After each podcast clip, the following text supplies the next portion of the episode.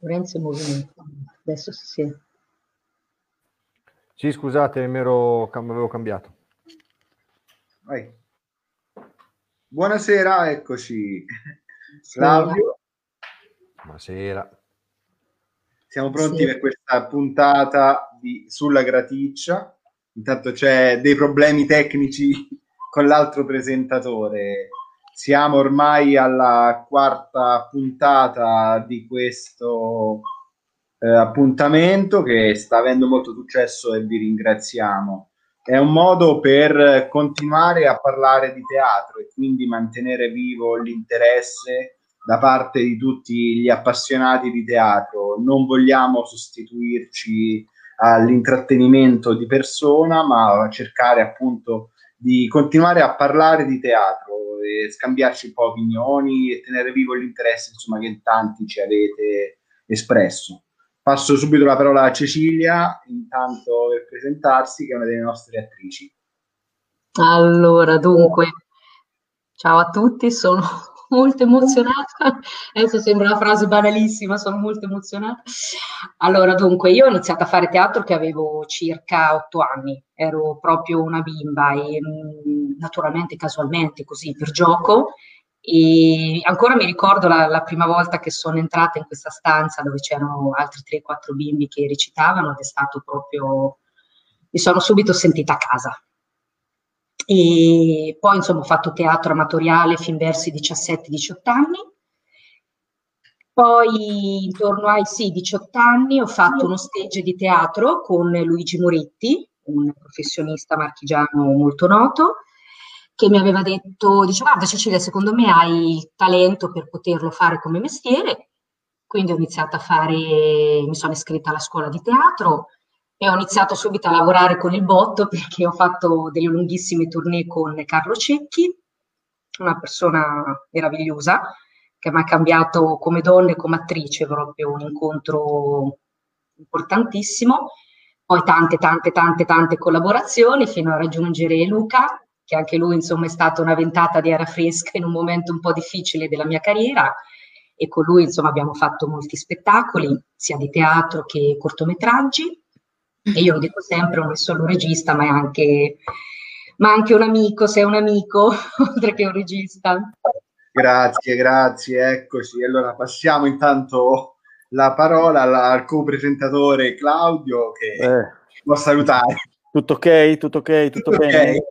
Okay. ok, scusate, qui eh, ci si sente sempre come se si fosse sulla graticcia, dicevo un ben ritrovati a coloro che già hanno seguito le puntate precedenti, un ben arrivati invece ai nuovi eh, visionatori di questo spazio. Dicevamo sulla graticcia teatri in tempi di guerre perché è indubbio che ci si trova su un terreno minato, quello che stiamo percorrendo tutti insieme adesso, e in particolar modo quello che stanno percorrendo eh, coloro che eh, vivono eh, proprio eh, fattivamente di teatro o di attività eh, live, musicisti di musica e di quant'altro fa parte di quel comparto che è la cultura. Ecco, eh, sulla graticcia proprio questo senso di precarietà eh, questo stare sul fuoco, questo bruciacchiarsi a volte anche eh, per il bene eh, della, della società, perché il lavoro del teatro è un bene, non è solo un semplice intrattenimento, ma è un bene eh, sociale che, di cui la società eh, necessita. Eh, questo è il mio pensiero, naturalmente. Bene, dicevamo, abbiamo degli ospiti, come sempre. La prima avete sentito Cecilia Finetti, sì. Eh, passo a presentare Carla Lama, dico due parole su Carla, se permettete, perché Carla si trova in una zona remota della, dell'Emilia Romagna, delle, delle, colline, dell'alta collina dell'Emilia Romagna, quindi può avere problemi di connessione. Quindi faccio una breve presentazione. Laureata in sociologia e discipline dello spettacolo dal vivo al DAMS eh, di Bologna.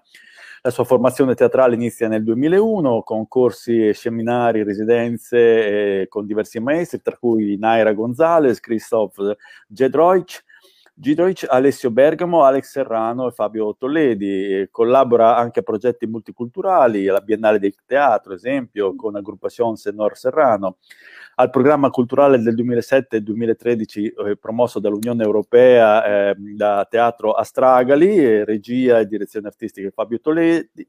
Tolledi host Hospital Otherness Society Theatre, Walls Separate Worlds, e, oltre al ruolo di attrice, conduce teatro, eh, laboratori teatrali per adulti e bambini e ne realizza anche la messa in scena finale. Passiamo al nostro uh, ultimo, ehm, terzo, ma non per questo eh, ultimo eh, ospite, che è Lorenzo Garatti, che, eh, a cui chiediamo di fare una breve presentazione di se stesso davanti a questa platea una presentazione di me stesso davanti a questa platea mi mette l'ansia.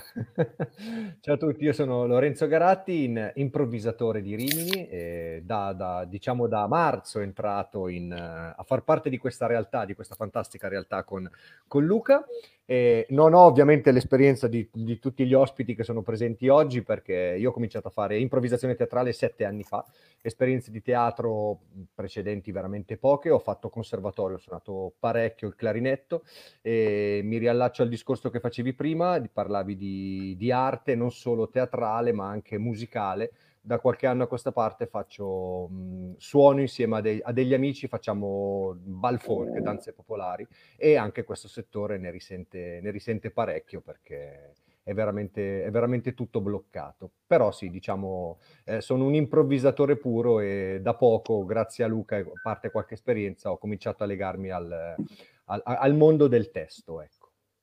Allora, siamo qui eh, esclusivamente in diretta in questo canale Facebook, eh, poi ci sarà la registrata, ma diciamo che il succo dello spettacolo lo si, eh, lo si assapora eh, solo, ritengo io, in diretta, eh, anche se mediati da, da degli, degli, dei congegni quale il computer, internet, eccetera, eccetera. E a tal proposito eh, se Carla mi sente, chiedevo della sua esperienza recente che ha fatto con eh, la Pergola di eh, Firenze, il teatro La Pergola di Firenze, questa bellissima, io ritengo bellissima iniziativa che può allargare il cerchio di eh, ascoltatori e di futuri magari eh, frequentatori del teatro, di spettacoli teatrali.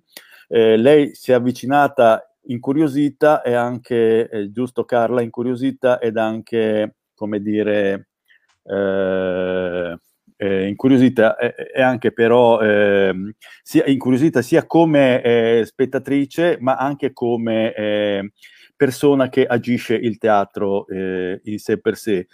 Queste specie di poesie al telefono, puoi dire qualche cosa Carla? Sì, certo. Ehm, è stata così una mia curiosità perché, mhmm, non avevo mai provato questa questa esperienza di poesia al telefono. Insomma, il teatro per me è sempre stata una frequentazione, ehm, come dire, in presenza e, mhmm, mi chiedevo appunto che cosa potesse voler dire da un punto di vista anche della dell'emozione, no, che ruolo gioca, che che tipo di di esperienza potrebbe essere.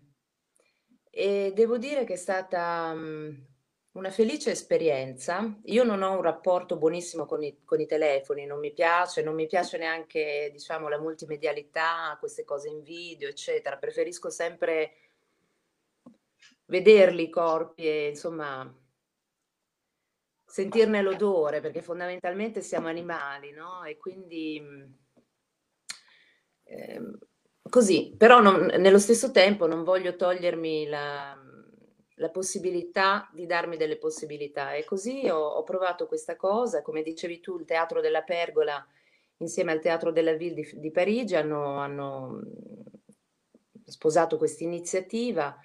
E, alle 5 e mezza di martedì 2 dicembre mi hanno dato un appuntamento e, precisamente al, a quell'orario, quindi insomma già la puntualità per me è una cosa importante, quindi alle 5 e mezza spaccate è arrivata la voce di questa, di attrice ehm, che è stata molto così delicata, molto carina, insomma abbiamo parlato come se ci conoscessimo e non ci conoscessimo.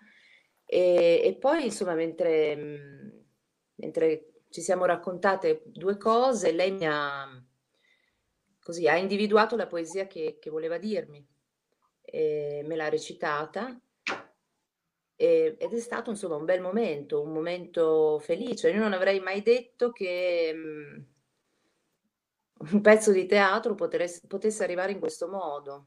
Sono mm-hmm. abbastanza incazzata io per quello che sta succedendo in questo momento rispetto ai teatri, perché insomma eh, i teatri chiusi, però secondo me in teatro ci si può andare eh, con, con una certa Certo. adottando le classiche misure, non c'è bisogno di... Anzi, stiamo andando contro una tradizione secolare di, di teatro in presenza, cioè io vorrei urlare, no, noi il teatro lo dobbiamo fare in presenza, non... Eh, l'altro giorno, no, ieri c'è stata la prima alla, alla Scala, no? Di... Oggi, oggi, oggi. Oggi.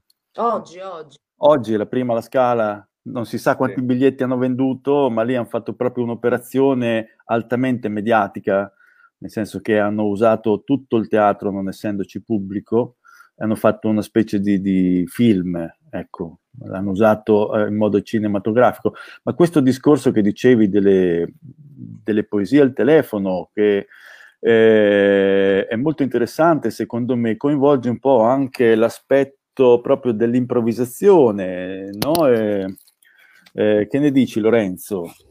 tu che eh, sei un po' come, come, come, ecco, come sfrutti tu l'improvvisazione? Come... Allora, fondamentalmente l'improvvisazione è come, come ogni teatro. Eh, Parlia, partiamo dal principio che il teatro non esiste se non c'è un pubblico. E, eh, e non è un pubblico, purtroppo a, a, a giorni d'oggi siamo abituati a eh, vivere, vivere, di social, vivere di Facebook, vivere di Instagram, eh, però quello diciamo che è un pubblico, passatemi il termine, malsano, perché, eh, perché, perché il teatro eh, vive, di, vive, di, emozioni, vive di, vive di empatia, vive di, di, relazione, relazione diretta. Eh, la relazione che c'è invece sui social, in, in internet o tramite una telefonata è, è, una, relazione, è una relazione sterile perché non trasmette quel, può trasmettere quel minimo di emozione, però, eh, come, diceva, come dicevate prima, eh, c'è, c'è, bisogno di odore, c'è bisogno di, di, di, di, sguardi. Quindi sì, più o meno, però no, è proprio, è proprio purtroppo il concetto. Eh, d'altronde ce li, hanno, ce li hanno chiusi, abbiamo fatto di tutto per, per tenerli aperti seguendo le regole. Ci sono addirittura dei teatri a Rimini, eh, parlo del Mulino di Amleto Teatro perché è il primo che mi viene in mente, che è uno dei quali, ehm, uno, uno, dei teatri con i quali io collaboro e ho collaborato spesso. Eh, eh, come molte altre realtà, loro hanno fatto degli investimenti pazzeschi per poter seguire quello che veniva detto nei DPCM, nelle regole, eh, però purtroppo questo non è, non è bastato perché pur tenendo un tot di numero di persone, il distanziamento corretto, addirittura delle lampade che servono per eliminare dei germi, eh, eh, non, non, c'è stato verso. E eh, quello che hanno fatto alla scala è, è una cosa molto positiva, perché, perché comunque non, si sono riusciti a non fermarsi. Però adesso io non so che, che, tipo di spettacolo abbiano fatto. Io sentivo la radio oggi, sembrava più un concerto, un, qualcosa di lirico hanno fatto, però era più un concerto. Ecco, eh, probabilmente un concerto senza pubblico di quel genere, eh, quindi lirico-sinfonico, eh, è completamente diverso da eh, un qualsiasi altro spettacolo di teatro, un qualsiasi altro tipo di concerto in cui effettivamente l'interazione con il pubblico è, è, essenziale. Io quando suonavo a conservatorio ho provato a fare dei concerti di musica classica. E, e, e, anche se non c'è il pubblico non te ne rendi molto conto. Perché, perché vivi quel, quel live, quell'interazione in cui sì, se c'è il pubblico, ok, lo senti, ti arriva l'applauso, lo senti in diretta, ma anche se non c'è, secondo me, da profano, perché ormai sono veramente tanti anni, non ne senti tanto la differenza. Ecco, con il teatro invece, invece per, no, si può. Per, però, però, nel caso della sperimentazione della pergola era un contatto mediatico, sì, ma era un uno contro uno, non era un uno contro tanti. Sì, sì, sì, assolutamente. Ma ah, poi, allora, se, se, dobbiamo cominciare a parlare di sperimentazioni, purtroppo viviamo in un periodo storico che eh, non ci consente di andare a teatro. Quindi o facciamo, passate, scusatemi, facciamo gli incazzati e ci chiudiamo nel nostro piccolo e non facciamo più niente, oppure eh, ci mettiamo al, al, al, passo coi tempi e proviamo a, a sperimentare effettivamente queste nuove forme di, eh, di comunicazione teatrale, perché diventa una comunicazione teatrale, non è più teatro.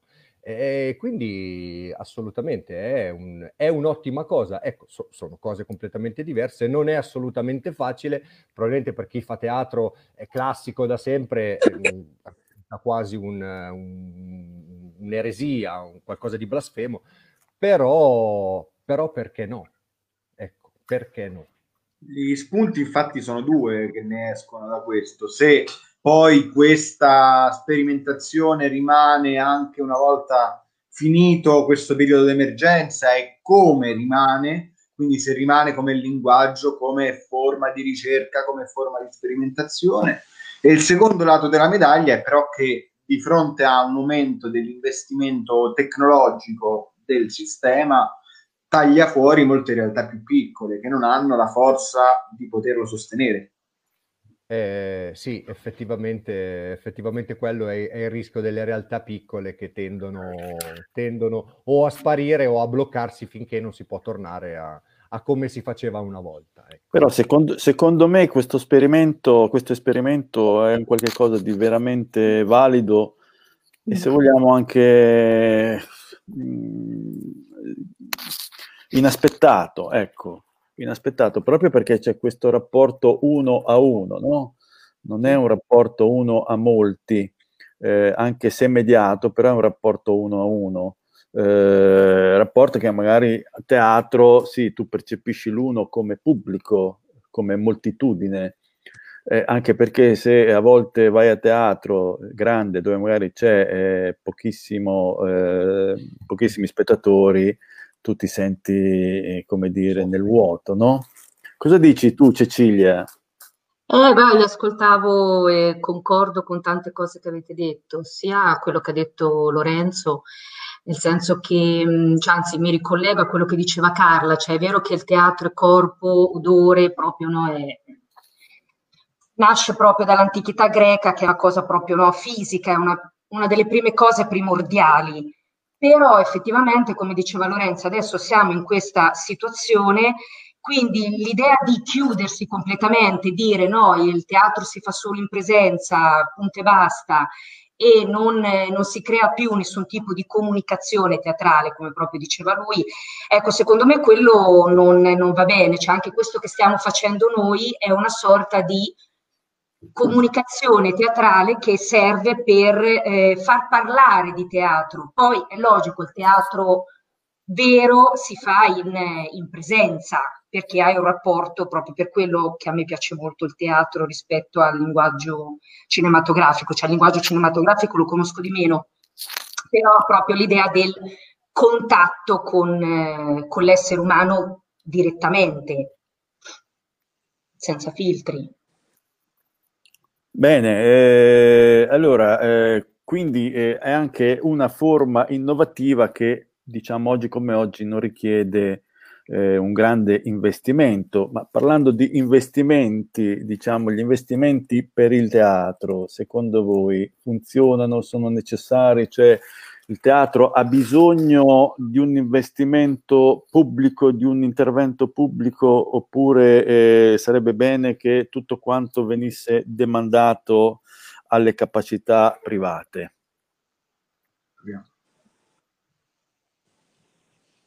Carla, ci senti?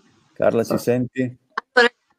Chiedo scusa ancora, ma purtroppo ho una connessione che non è buonissima, quindi riesco a, a seguire i colleghi poco e, e, male, alcune cose le ho intercettate, altre no. Ehm, però volevo dire una cosa e chiedere anche a voi che cosa ne pensate rispetto a questa cosa del, del teatro, per esempio, che finisce in televisione, no? Cioè anche il teatro viene fagocitato dalla televisione, così come lo è stato, non so, lo, lo, i viaggi. La gente non viaggia più perché si viaggia per televisione, no? Ci sono trasmissioni eh, dove appunto si fa vedere non so, un sacco di, di, luoghi dove non siamo mai stati, dove non andremo mai, perché tanto c'è la televisione che ce li offre. E anche il teatro, ahimè, sta finendo dentro questa, questa rete che mi sembra eh, un orrore, perché se anche il teatro viene fagocitato dalla televisione, un conto adesso il momento, vabbè, non c'è però deve durare un momento, deve essere circoscritto, ma nello stesso tempo ci deve essere anche la volontà e soprattutto le manifestazioni e la partecipazione a fare il teatro in un altro modo, com- come sempre stato, che è partecipazione e, e, anche dibattito, cioè la gente quando esce dal teatro si parla, si ferma, si racconta cosa hai visto, com- cosa ne pensi, cosa c'è, la riflessione, cioè viene a mancare tutto questo. Cioè, co- co- mh, mm, non lo so, voi come, come la vedete?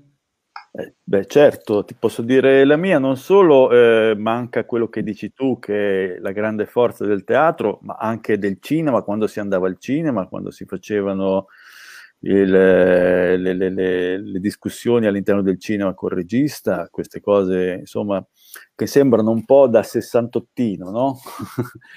eh, però, eh, ecco, no, ma non quello, quello, quello che dici, ma quello, quello, che dici è vero Beh, che manca, ma, anche, manca... Insomma, altri teatri, non solo in Italia. Non, non, no, no, ma sto dicendo, voglio, voglio arrivare a dire anche questo, scusa, voglio arrivare anche a dire questo, che manca anche la volontà di fare protesta sulle assi del, del teatro. Ah, certo.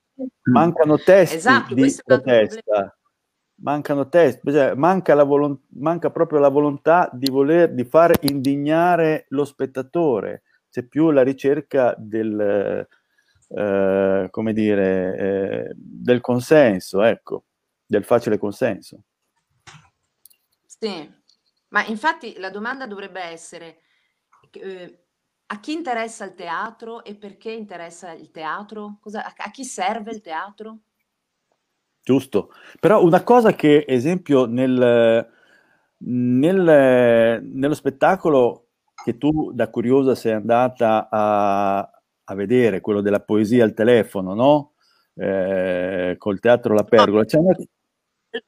Quello non, non, è stato un...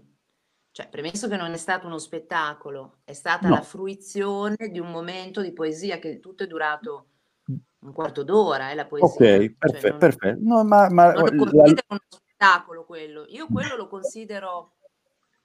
Una performance. Un interesse un interesse da parte di un, di un ente, di un'entità come il teatro, ehm, di avvicinarsi a un, a un ipotetico spettatore, un essere umano in una secondo forma. Me, un... se, se, secondo me è una forma intelligente di spettacolo, piccola, mi, micro, micro spettacolo, ma è una forma intelligente ma quello che volevo dire che mi è piaciuto molto è che tu hai detto, è andato appuntamento alle 17.30 e dalle 17.30 loro ti hanno chiamato. Ecco, questa è una cosa sulla quale io eh, in futuro mi piacerebbe che si puntasse, cioè perché il fatto che la gente eh, dica ok andiamo a teatro, a che ore? Alle 21, ah sì ma tanto fino alle 21 e un quarto non iniziano, è, è, una forma, come dire, di prendere un po' eh, sotto gamba, cioè di non dare importanza a, a quello eh, che,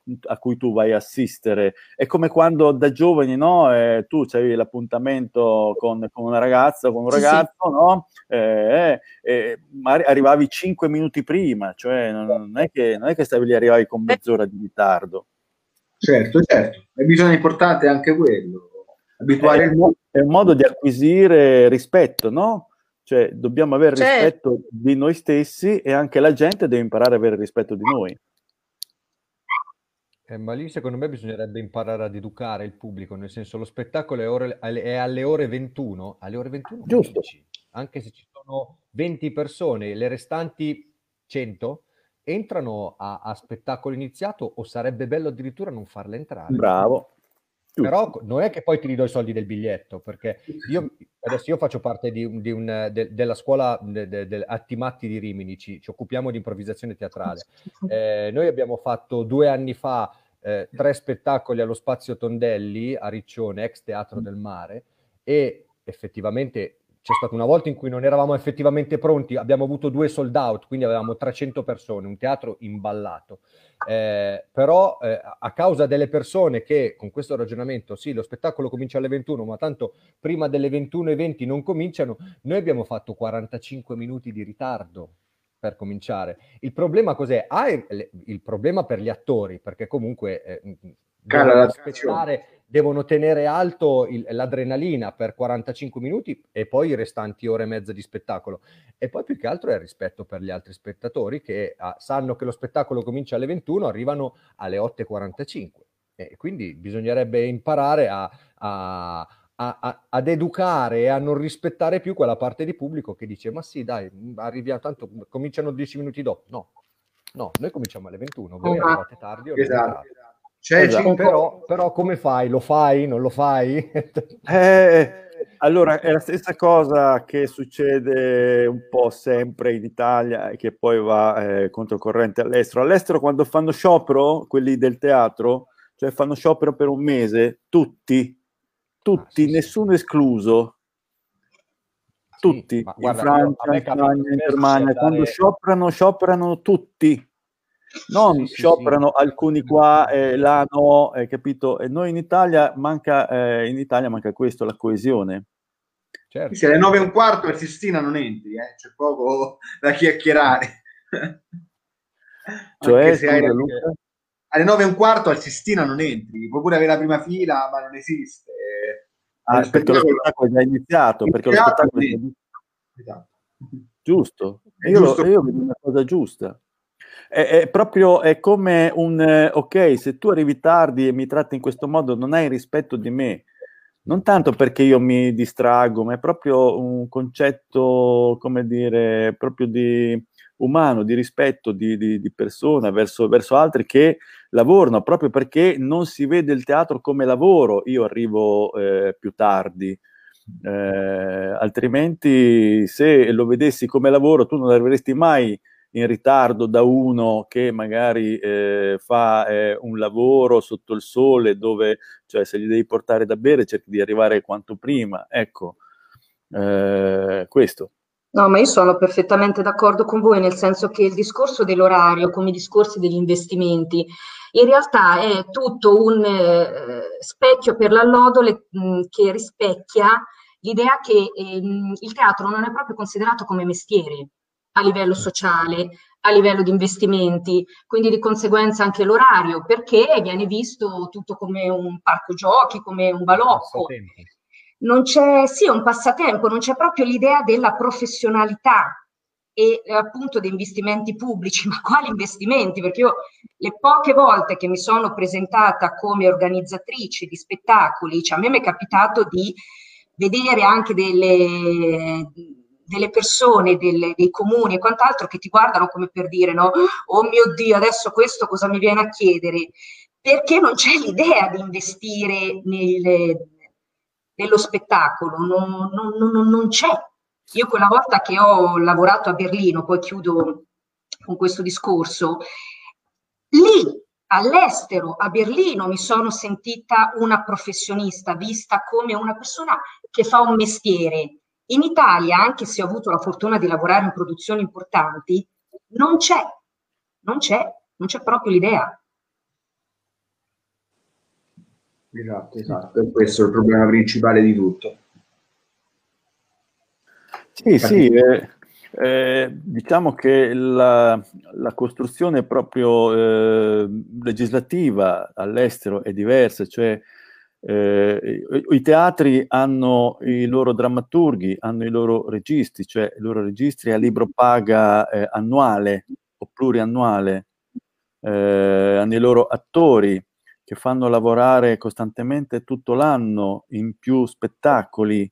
Eh, e quindi eh, c'è una certa stabilità, solo che eh, in Italia questo non avviene perché si, va, si sa, si va a contratto in base alla durata dello, delle prove dello spettacolo che nel, nel, maggior caso, cioè quando le cose vanno bene dura magari 5 mesi, 6 mesi, quando le cose vanno bene, se no possono durare anche 15 giorni, 20 giorni. Non, e poi dopo torni a essere, come dire, freelance. Però che cosa si può fare per ovviare a questo? Cioè, eh, certo, servono dei finanziamenti, lo Stato, lo Stato eh, dovrebbe, secondo me, investire di più in cultura, dovrebbe iniziare proprio a distinguere i vari settori, non può accomunare nel, nello spettacolo dal vivo la lirica, il, la prosa, eh, il concerto rock e tutto il resto. Cioè ci vuole una, veramente una rivoluzione di base totale che coinvolga anche, ad esempio, la SIAE. Ecco. Cosa sì, ne pensate? Questo per la lirica ci sono investimenti, ci sono opportunità decisamente maggiori, pensiamo soltanto al dato oggettivo delle scenografie, dei desideri registici che sono assecondati da budget molto più forti, anche al, al fatto che un biglietto per la lirica costa molto di più. Quindi ci si girano diversi business, insomma, tra la prosa e la lirica. Sì, sì, eh, però voglio dire, eh, anche lì nella lirica eh, arrivano i soldi, eh, diciamo, ai soliti noti. Ah, quello è un problema di base proprio. Del solito noto è sempre un problema che ha il nostro sistema. Quindi, come spesso vedi pure nei telefilm, se vedi telefilm stranieri, attori anche importanti hanno un curriculum molto più debole, mentre lavorano in Italia sempre gli stessi cioè non si fa problema di affidare un ruolo importante a un attore che ha soltanto 5 anni di carriera, mentre in Italia sono sempre sotto i nomi a avere ruoli importanti. Cosa si può fare per ovviare a questo? Cioè ci vorrebbe coraggio, no?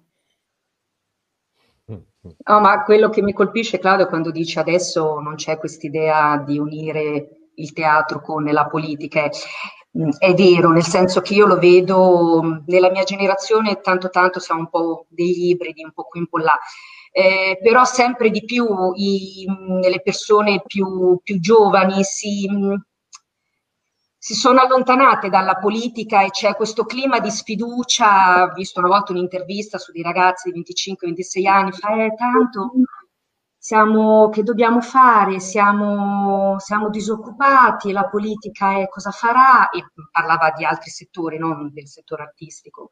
Cioè non c'è proprio più l'idea di ehm, lottare per la politica perché c'è per, per farsi sentire, perché c'è un clima di grande sfiducia e, e, ehm, ed è difficile ricambiare le mentalità, però io sono sempre dell'idea che niente è impossibile, nel senso che se già uno eh, anche semplicemente, sì, eh, lo spettacolo alle 9 di sera, iniziamo alle 9 di sera, già questo è un piccolo segnale che uno dà, dell'idea che non è che stiamo lì a fare pizze e fichi, ma stiamo lavorando, quindi giustamente se te vai al dentista alle 5 perché c'è appuntamento alle 5, alle 9 di sera vai a teatro. E poi nel, nel modificare la società, nel, nel rieducarla, al teatro. Sì, perché se no, cioè queste cose ce le raccontiamo sempre tra di noi, no? Eh, cioè queste cose le conosciamo. Come si fa a, a raggiungere eh, invece chi eh, magari non è eh, addentro a queste questioni? Io proprio credo che quello della puntualità può essere un punto di partenza, ecco, un, un, un, una piccola bandierina da, da, da, mettere su una cartina tornasole che volga al bello, ecco, al meglio. Non so, eh, se avete qualche altra idea su, su cosa si potrebbe fare?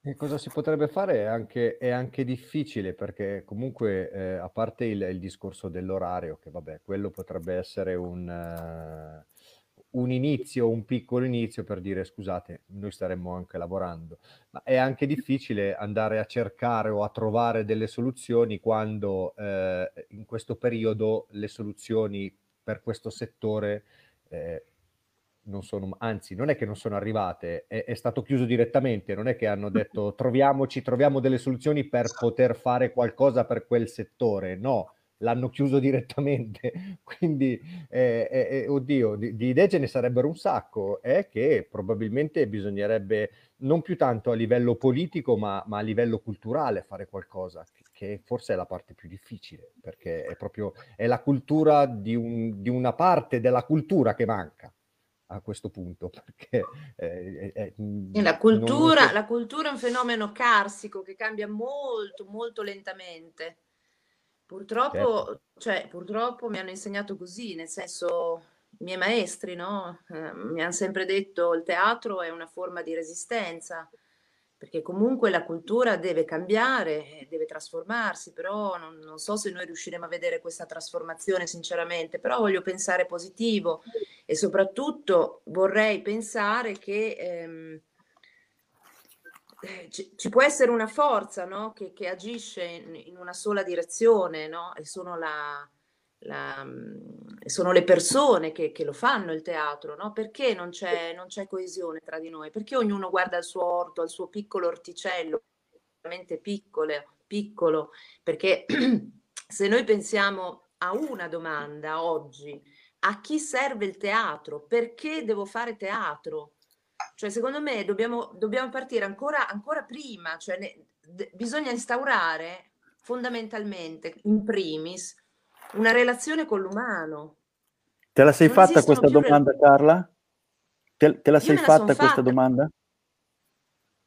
Me la sono fatta, certo, Claudio, me la sono fatta. Perché mh, mm, non, non, me ne faccio una, me ne faccio tante. Ehm, io credo che ehm, ci sarebbe una grande potenzialità, no? Cioè il teatro è comunque una sede depositaria di, di, un sacco di roba, di un sacco di memoria, di un sacco di cultura, di, di testi, di, di, storia, di una miriade di roba. E allora io mi chiedo, ma perché non interessa a nessuno sta cosa? Cioè, voglio dire, anche i nostri governatori che hanno fatto il DPCM hanno parlato dei ristoranti, no? E della chiusura dei pub, persino delle messe, ma eh, scusa, dei teatri? Del teatro non hanno parlato. Perché? Perché non si parla di teatro? Perché i nostri politici non parlano di teatro? Ma neanche i nostri giornalisti, perché sono solo interessati a capire no, qual è la prossima mossa politica. Ma non è che vanno lì a, a, a pungolare, a chiedere quando si riaprono i teatri. Solo per la riportare... gente ha voglia di andare a teatro? Io mi chiedo, la gente ha voglia di andare... Secondo me sì, la sì. gente ha voglia di andare... Io conosco gente che ha voglia di andare a teatro, ha voglia di uscire di casa, ha voglia di vedere gli altri. Allora, eh, la nostra natura è questa. Non dobbiamo far sì che il teatro finisca dentro il video, come tutto il resto. Tutto certo. è finito dentro il video. Dalle Adesso... ricette di cucina. Io mi ricordo le ricette di cucina me le davano le persone. Non so, mia zia che faceva la, la cremina, come l'hai fatta? Oppure, non so, vado all'estero, in Turchia, mi faccio tradurre in inglese come si fa la salcia, che non è mm. niente di che, è una salsa di pomodoro. Mi piace il, il, il passaggio di, di comunicazione che c'è tra gli individui, è quello che mi interessa. Non mi interessa stare davanti a un video. Per, per venire incontro a quello che... Allora, bisogna far forza su queste cose a costo di andare, non so, sotto i condomini, dentro i giardini, di fronte alla casa delle persone, eh? però eh, ribellarsi a un'idea e a un concetto di teatro dentro un video, secondo me è sbagliato. È meglio andare a suonare un citofono e dire, non so, buonasera, mi, mi perdoni l'incursione, ah. vorrei dirle solo una frase. Si è bloccata. Non so, hai capito? Ah. Sì, eh, per, per, venire incontro a quello che dicevi tu, per venire incontro a quello che dicevi tu, eh, riporto eh, un dato, se non sbaglio, eh, l'ho letto qualche tempo fa, non me lo ricordo di preciso, ma nei pochi spettacoli che sono stati eh, portati davanti al pubblico con le restrizioni che erano in vigore lì da, da maggio fino a ottobre, eh, sono stati circa 500-600 mila spettatori e tra questi è risultato infettato di Covid-19 una sola persona. perché le restrizioni dei teatri e, e, ripeto dei concerti all'aperto perché è stato messo tutto quanto dentro e viene messo sempre tutto quanto dentro lo stesso calderone cosa che secondo me non andrebbe bene eh, le restrizioni erano le più, le più ferre perché i posti mentre sul, sull'autobus si poteva riempire all'80% o al 50% il teatro poteva essere riempito anche all'aperto solo per eh, un terzo, cioè un 30%, eh, mantenendo poi eh, distanze eh, ben ragguardevoli l'uno dall'altro, minime. E quindi, eh, proprio per venire incontro a quello che dicevi, perché non sono stati aperti i teatri? Perché non ne parlano proprio nemmeno di teatro? Eh, alla luce, tra l'altro, eh, eh, di questi dati che sono altamente favorevoli per, eh, per noi, insomma, per, e per la gente, ecco, per la sicurezza. Ma per me, guarda, è sempre un po' il solito discorso, cioè non viene considerato un mestiere in generale né dalla società né dallo Stato. Io ho fatto una tesi quando mi sono laureata in lettere, cioè Italo Svevo, quindi stiamo parlando di più di cento anni fa, diceva la stessa identica cosa, non ci sono investimenti, non, quindi perché non ne parlano? Perché non gliene frega niente a nessuno, detta proprio in maniera, secondo me, barbara. Cioè, fino a quando non si sradica l'idea che eh, questo, il mestiere artistico, perché non è solo l'attore, il pittore, eh, lo scultore, il cantante, il musicista, non viene visto sia dallo Stato che dalla società come un mestiere, prima dalla società e quindi di conseguenza lo Stato dopo si muove verso quello che fa la società. E secondo me per quello loro chiudono perché tanto non, è, non, non gli interessa. Non è una cosa che gli interessava prima, pensa adesso che, che, che gliene importa, tra virgolette. Io la vedo in modo abbastanza brutale in questo senso. Ma e... messa così, messa, allora, eh, visto che parliamo di queste cose, come prevedete che potrà essere da qui a qualche mese, ammesso che eh, eh, questa pandemia, diciamo, si normalizzi, perlomeno eh, sia mantenuta sotto controllo? Come pensate che potrà essere il teatro, il teatro del futuro o il pubblico del futuro del teatro?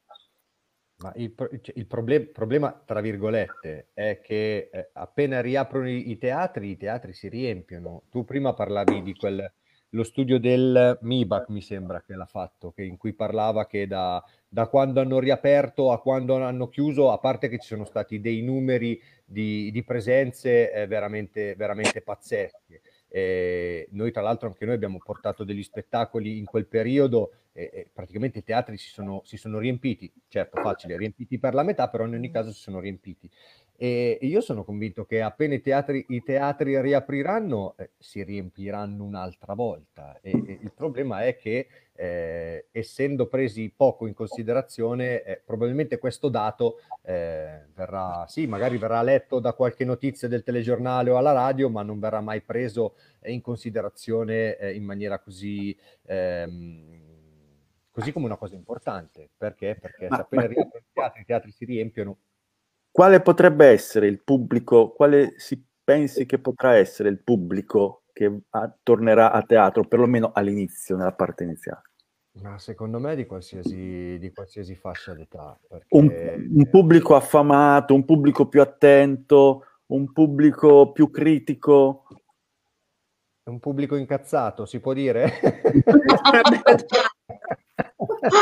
sì, eh, incazzato perché? Un pubblico, un pubblico, affamato, sì, affamato perché è stato privato di, di, di, di una cosa che probabilmente per no, lui è importante, perché altrimenti non sarebbe, non sarebbe, A me piacerebbe di più incazzato, ma soprattutto incazzato perché? Perché, perché gli è mancato in questo periodo. Perché è stato privato, è stato privato di questa cosa, perché comunque un, un, uno spettatore quando va a teatro, eh, perché uno va a cioè, teatro? Per... Cioè, se io mi incazzo semplicemente perché mi tolgono, tra virgolette, il giochino, il giochino non non è un gioco. Scusate, io faccio un po' l'avvocato del diavolo, eh? No, no, no, assolutamente, assolutamente, ci mancherebbe. Eh, secondo me non è un giochino, cioè uno spettatore... Uno, io, parlo, io, io, parlo dal punto di vista del pubblico, cioè quelli che vanno a teatro così perché lo considerano un giochino, un, un, pa- un passatempo, un divertimento, hai capito? Eh, allora mi incavolo perché non ho più il mio passatempo, hai capito? Ecco, cioè, comincia, a, diventare il pubblico incazzato perché? Perché se è questo qui, io, eh, signori, eh, ne farei volentieri a meno. Se è incazzato perché invece eh, gli manca qualcosa nell'anima, e allora è un argomento diverso. Sì, sì, no, no, parlo, parlo, di quel pubblico, anche perché è un pubblico che gli togli il, il, giochino quando riaprono i teatri, probabilmente spero che magari del teatro se l'è anche dimenticato. quindi perché sono quelli che arrivano alle 9.40 invece che alle 9, alle 9 meno un quarto. Quindi eh, eh, si parla sempre, dipende da che pubblico, il pubblico quello che è affezionato e che, e che vive di spettacoli di teatro. Eh, non è facile trovare questo tipo di pubblico, eh, ma probabilmente perché, ripeto, manca sempre quella fetta di cultura eh, che, che, ti porta magari anche ad appassionarti di teatro. Io per dire mi sono appassionato di teatro a 18 anni perché? Perché c'era un professore del liceo del paesino dove vivevo a Erba, che, che lui appena fac- arrivavi ad essere maggiorenne organizzava i pullman e da Erba in provincia di Como ti portava a Milano al piccolo, allo Streller, a, a, vedere teatro, però si andava tutti quanti a Milano e lì cominciavi un attimo a capire, a vedere effettivamente non era più il teatro della parrocchia di paese, senza nulla togliere a quel tipo di teatro, certo, certo. però erano i palcoscenici quelli grossi, era lo Streller, il piccolo, il nuovo, cioè insomma altre forme di teatro, altri spettacoli, e, e da Chiaro, lì probabilmente è, è, è, è, sempre il fatto del, della cultura, è acculturare la persona ad, ad, arrivare a quel punto lì, perché altrimenti eh, è, sem- è, sempre più difficile. Perché? Perché, perché il teatro eh, online eh, eh non vive, non, non gira all'interno de- dello schermo, del maxi schermo, il teatro vive nel teatro. E quindi se tu non, non, non non, non insegni la gente ad, ad, non, ad, arrivare in quel posto, eh, sarà sempre più difficile. Perché? Perché nel, nelle altre 22 ore della sua vita è bombardata da quello che passa il video, e quindi, che non è teatro. E quindi è quello il mm. problema. Ci scrive in questo Manuela, infatti il teatro dovrebbe essere fin dalla scuola materna inserito come laboratorio e più avanti valutato come una qualsiasi materia scolastica. Sicuramente sarebbe rivalutato era il discorso che facevamo anche la scorsa volta. Sì. Quindi informare per poter poi valutare. Come Carla? No, dico dipende dalle volontà politiche, no? inserire il teatro come materia di studio scu- in, durante il percorso scolastico, da, cioè non, purtroppo da chi dipende? Cioè agli inizi del Novecento in Russia c'erano materie di studio che faceva, erano curricolari nel, nel, nel percorso de, degli studenti, no? liceali o insomma delle, delle, scuole medie. Adesso non so esattamente come erano divise per fascia d'età, però ehm, è un qualcosa che è già stato fatto, ma secoli fa ormai, qui in Italia non se ne è mai parlato, non eh, interessa qualcuno? Beh, eh, abbiamo, abbiamo, un ministro di cui faccio il nome io, magari voi eh, ve ne allontanate, che è il ministro Franceschini, il quale ha fatto quella orrenda, eh, quella orrenda rivoluzione qualche anno fa con la ristrutturazione dei vari teatri, delle varie ma toccando semplicemente alcuni punti qua e là, non, non ha rivoluzionato, non, non, ha fatto una vera, eh, come dire, eh, riformulazione dell'intero comparto. E, e adesso si, si, dimostra anche adesso, insomma, che secondo me lui non è molto addentro alle questioni eh, del teatro, dello spettacolo dal vivo che si voglia chiamare, ma ripeto, eh, secondo me qui eh, sarebbe bene fare delle distinzioni eh, cioè lo spettacolo di prosa non è lo spettacolo di lirica, non è il concerto rock, non è il concerto cantautorale o del rap. Eh, spettacolo teatro per ragazzi ha bisogno del suo sostentamento, che non è lo spettacolo di prosa eh, di argomenti quali, che ne so, Lehman Brothers eh, di Massini, eh, eccetera, eccetera. Ecco, eh, cioè bisognerebbe iniziare a riorganizzare il tutto, secondo me. Sì, anche partendo da, anche dalla scuola. Io adesso, cioè io lavoro anche come docente, mi è capitato di fare un piccolo laboratorio con dei bimbi di una quarta elementare di due o tre mesi e mm, cioè, loro si avvicinano naturalmente alla drammatizzazione e nel mio piccolo ho cercato però di sradicare l'idea della materia del teatro a scuola che non deve essere vista come spettacolino, perché eh, nel, nel, mondo della scuola spesso viene visto così, si fa, si fa la recitella di fine anno, si fa lo spettacolino di fine anno, che non è quello in realtà eh, teatro, perché c'è il teatro, come tutte le forme d'arte, è un'espressione dell'anima. Io infatti in quel corso, eh, con molta delusione di alcuni genitori, ho detto non ci sarà uno spettacolo, perché ci sono per esempio dei bambini molto timidi o semplicemente che non si vogliono esibire, che la vedono dopo come una violenza. Quindi l'idea del teatro nella scuola non è l'idea dell'esibizione, l'idea di esprimere la propria anima, che i bambini se la, la fanno tranquillamente senza filtri, tramite la tecnica della drammatizzazione, però non la fine dello spettacolino con la foto, il video di nonno, di zio, perché sennò per alcuni bambini, credetemi, lo vivo nella mia pelle, è una violenza. Pianti, maestra però, non vuole entrare sul palco. Però Lucia, eh, sì, Cecilia, Cecilia, però secondo me questo aspetto è sbagliato perché eh, deve essere un ostacolo che eh, deve essere sormontato deve essere eh, scavalcato da, dai ragazzi, dai bambini. Cioè,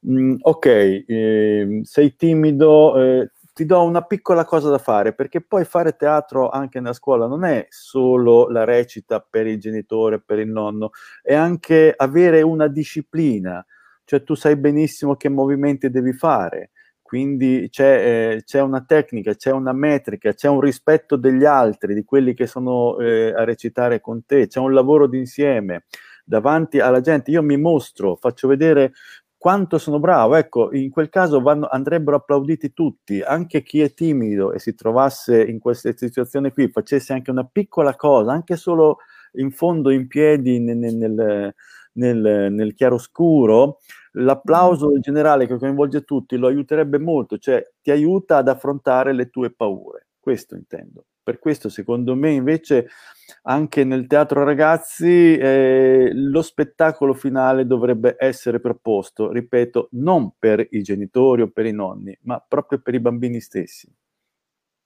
Poi c'è anche da fare il discorso inverso, invece più interessante, ossia vedere come gli autori teatrali vengono affrontati a scuola, cioè immaginare come si eh, Pirandello, la lezione su Shakespeare, in che modo vengono raccontati i ragazzi? Dal punto di vista totalmente letterario, noioso, non passa la bellezza di quel testo.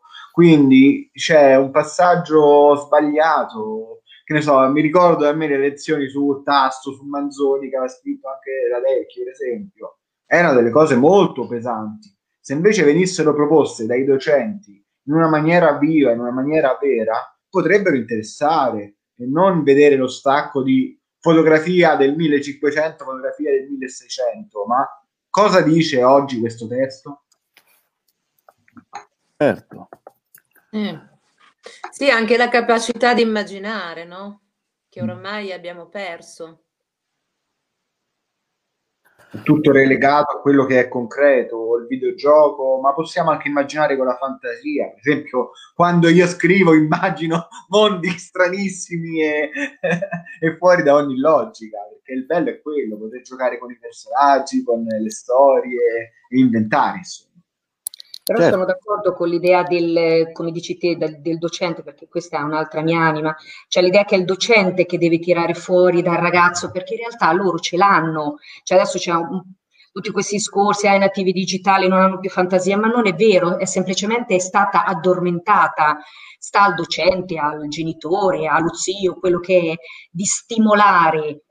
E allora eh, lì si apre un mondo eh, inaspettato e io, per esempio, consiglio a molti miei colleghi docenti di fare un corso di teatro, perché aiuta molto nella comunicazione. Come diceva Luca, no? c'è un'idea di una lezione divertente che mi fa appassionare a Pirandello, no? a dire oddio oggi c'è Pirandello che noia perché non posso dire altre parole, cioè dire eh, in realtà Pirandello era un uomo appassionato, pieno di passione, che potrebbe eh, avvicinare molto i ragazzi, però deve essere ben, ben fatto, ben comunicato. Certo, certo, certo. Eh, per tornare quindi un po' eh, così eh, ad abbracciare l'argomento eh, teatro, no? Ehm, il luogo del teatro, quale, quale potrà essere in un prossimo futuro? Il? Luogo del teatro. Al luogo? Ah, bella questa domanda.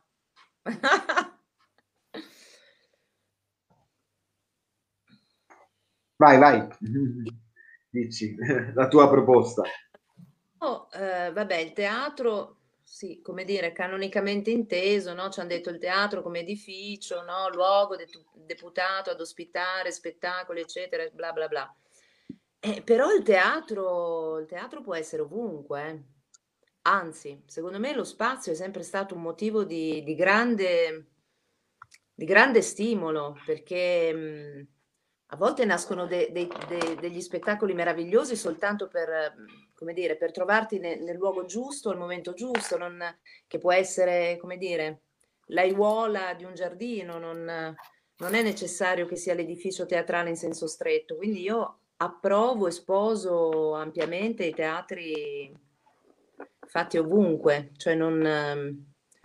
Anzi, ci sono spazi che veramente meritano di essere rivalutati e meritano di avere il proprio lustro proprio attraverso la, la, la possibilità di ospitare un, un, fatto di teatro, una performance, un, un insieme di, di, esseri umani che sono lì per un motivo e, e quindi toglie a quel luogo magari la sua natura che magari nasce per, per altri motivi. Quindi per me e poi eh, oggi come oggi fuori ragazzi, cioè gli spazi il, più il più possibile ampi, aperti, quindi anche le, le, strade, le piazze, i giardini, i cortili, cioè in questo momento, però benvengano anche altri spazi nel momento in cui ce ne sarà la possibilità di ritornare a, a a pensare e a, e a poter pensare di, di, di, fare qualcosa, insomma, in,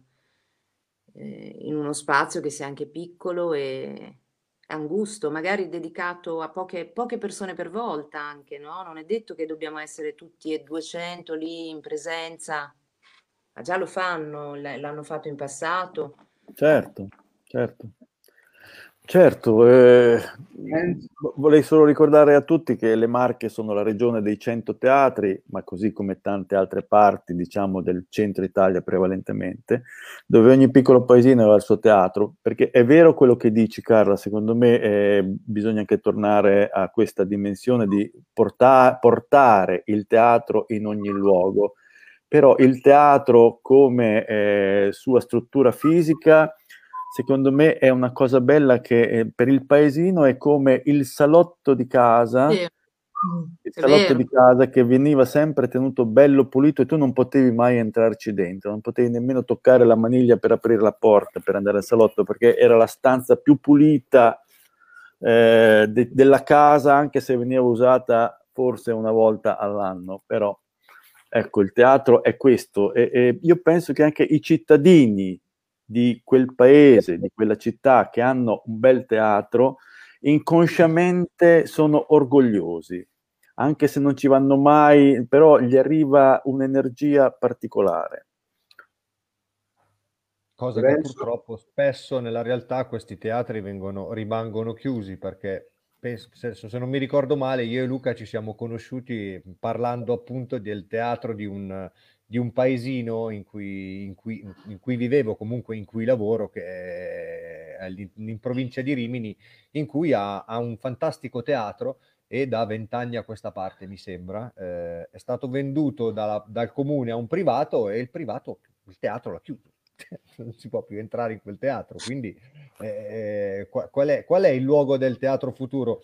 Io, con col fatto dell'improvvisazione, quest'estate, e non è solo quest'estate, mi è già capitato più e più volte di fare eh, teatro in strada, teatro da strada. È molto più facile perché con l'improvvisazione non hai bisogno di eh, luoghi eh, in cui effettivamente il silenzio viene rispettato, perché determinati spettacoli teatrali hanno bisogno effettivamente di un pubblico silenzioso. L'improvvisazione anzi, teatrale... anzi ci giochi, ci giochi col rumore. Esatto, esatto, esatto. L'improvvisazione teatrale ti permette di prendere, di far diventare qualsiasi cosa uno spunto, quindi qualsiasi tipo di rumore uno spunto. E, però potre, si pot, effettivamente si potrebbe ritornare anche eh, nelle piazze, come per dire, anche quest'estate con Luca abbiamo fatto una, una mini tournée di cinque spettacoli eh, nelle piazze, ma, ma, non solo nelle piazze, nei, nei, nei crocevia, nei, nei, dove c'era lo spazio per mettere un palco, eh, abbiamo portato in scena un, uno spettacolo.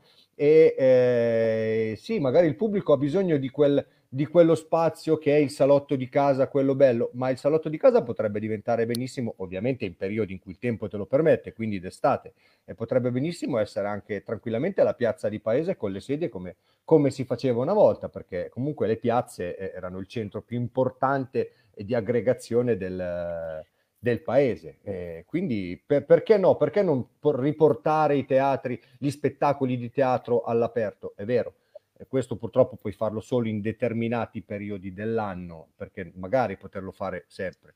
Eh, però, però sì, potrebbe essere già, un, già anche un inizio per riportare a magari, eh, eh sì, sì, sarebbe, ehm, potrebbe essere che magari anche qualcuno che non è appassionato di teatro, comunque di questo di ambiente, potrebbe magari accorgersi stranamente che esiste anche questa, questa cosa, il teatro. Wow.